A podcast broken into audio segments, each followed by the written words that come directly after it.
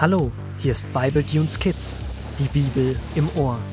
Der heutige Bible Tune handelt von Familie Wood. Familie Wood ist keine gewöhnliche Familie. Sie sind Holzwürmer und leben unerkannt in einem alten Bücherregal bei der Menschenfamilie Stamm. Die Holzwurmgeschwister Paul und Rubina erleben eine Menge spannender Abenteuer. Gut, dass sie ihren Großvater haben, der ihnen jederzeit mit Rat und Tat zur Seite steht. So auch heute. Wieder regnet es lange Bindfäden vom Himmel. Rubina und Paul kommen gerade von der Schule nach Hause und sind am Streiten. Ich kann auch nichts dafür, dass die anderen mich so toll finden. Von wegen, das sind gar nicht wirklich deine Freunde. Die tun nur so. Nein, das sind meine Freunde, weil ich so cool bin. Ich glaube, ich kaufe mir jetzt auch noch so ein neues T-Shirt, was die coolen Mädchen in meiner Klasse haben. Das komische Ding? Ich dachte heute Morgen, eine Bande Clowns turnt durchs Schulhaus. Ach, du bist doch nur neidisch, weil du nicht so viele Freunde hast wie ich. Wer ist hier neidisch auf wen?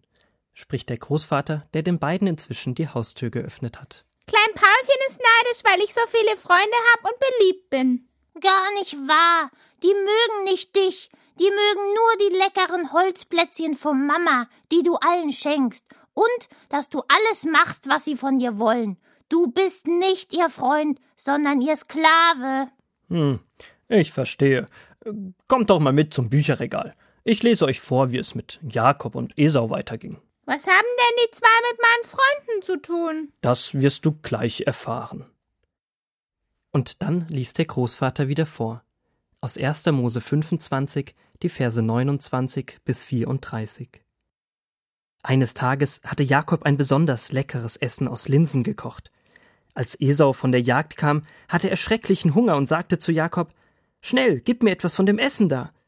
Da sagte Jakob Gut, aber dafür musst du mir dein Erstgeburtsrecht geben.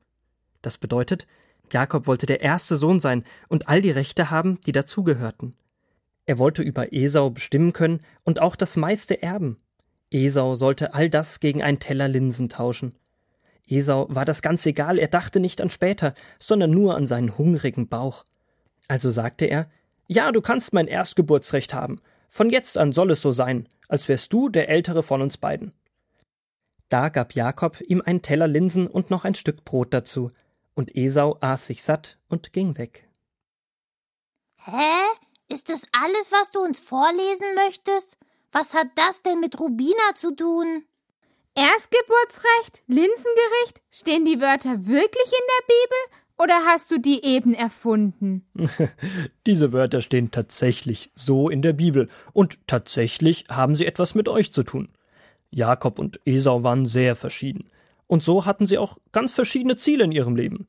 Jakob ging es hier um das Erstgeburtsrecht. Ja, aber was ist das denn? Früher war es so, dass der, der zuerst geboren wurde, Vorteile hatte.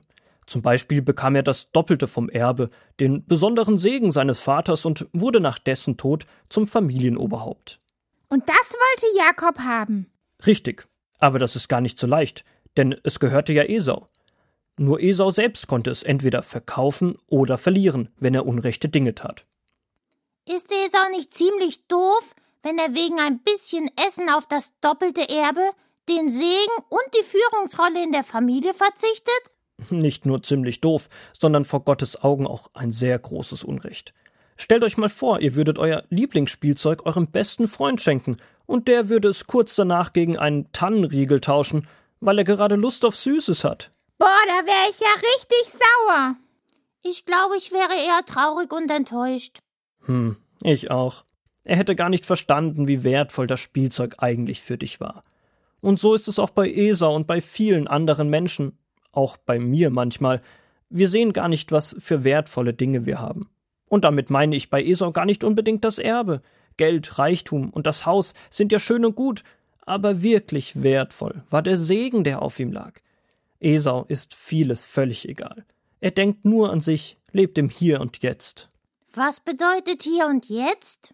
Es bedeutet, dass ihn die Zukunft jetzt nicht interessiert. Er macht sich keine Gedanken, wie es weitergeht, sondern schaut nur darauf, was er jetzt gerade braucht. Gut erklärt Rubina. Esau denkt an sich, aber er stillt immer nur die Bedürfnisse, die er jetzt hat. Was Gott mit ihm in Zukunft vorhat, ist ihm egal. Den Segen, den er bekommen hätte, war wie eine Art Versprechen von Gott. Gott wollte ihm Gutes tun und mit ihm Gutes tun. Das ist viel mehr wert als alles Geld der Welt. Aber dann hat Jakob ja alles richtig gemacht. Er wusste, wie wertvoll das Erstgeburtsrecht war, und er wollte es unbedingt haben. Da gebe ich dir zwar irgendwie recht, aber irgendwie ist das doch nicht okay. Da gebe ich dir nun recht, Paul. Kennt ihr den Spruch, der Zweck heiligt die Mittel? Das soll so viel bedeuten wie, wenn man ein gutes Ziel hat, ist es egal, wie man dieses Ziel erreicht. Aber das ist leider überhaupt nicht wahr.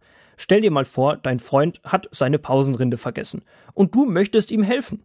Das ist eine tolle und nette Idee, aber statt ihm etwas von deiner Rinde zu geben, klaust du etwas vom Kiosk.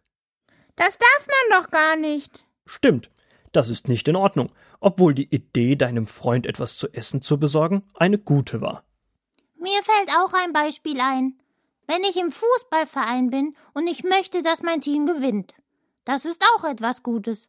Aber wenn ich dann während dem Spiel versuche, alles alleine zu schaffen und meinen Teamkollegen den Haselnussball nicht abgebe, dann macht es für sie überhaupt keine Freude mehr. Auch dann nicht, wenn ich zehn Tore schieße und wir gewinnen. Wahrscheinlich wollen sie dann gar nicht mehr mit mir spielen, obwohl ich ja eigentlich etwas Gutes für das Team machen wollte. Ich falle mir selbst ein. Paul hatte die ganze Zeit recht. Ich wollte unbedingt, dass alle meine Freunde sind, aber statt zu sein, wie ich bin, habe ich versucht, sie mit Plätzchen zu bestechen. Ich wollte, dass sie mich gern haben und habe gemacht, was sie von mir wollten, auch wenn ich gar nicht alles richtig fand. Es gibt für jedes Problem, das wir haben, eine Lösung, und zwar eine gute. Manchmal wissen wir nicht, wie diese Lösung aussehen wird, aber wir können Gott danach fragen. Er hat immer einen Weg, der gut ist und niemandem schadet. Jakob aus der Bibel hat den Fehler gemacht, dass er nicht mit Gott geredet hat, um ihn zu fragen, was er machen soll. Und er hat auch seinen Bruder nicht fair behandelt, er hat ihn betrogen. Er wusste ganz genau, dass seinem Bruder das Erstgeburtsrecht nicht so wichtig war, und hat ihm mit dem leckeren Essen eine Falle gestellt. Auch wenn Jakob Gutes vorhatte mit dem Segen seines Vaters und dem Erbe, war es nicht in Ordnung, wie er es sich geholt hat. Am Ende sind irgendwie beide Verlierer, Jakob und Esau. Der eine hat etwas total Wertvolles und Gutes, schätzt es aber nicht. Und der andere streckt sich nach etwas Gutem aus, tut es aber mit den falschen Mitteln. Was wir von den beiden heute lernen können, ist, dass Gott dich und mich und jeden anderen reich beschenkt hat und noch beschenken will. Und dass wir ehrlich sein und das schätzen sollen, was wir haben. Auch wenn vielleicht jemand anderes etwas hat, was ich selbst gerne hätte. Und wenn wir etwas erreichen wollen, sollen wir Gott fragen, wie das am besten geht. So, dass dabei niemand Schaden nimmt und das Vorhaben neben guten Zielen auch gute Wege dorthin findet.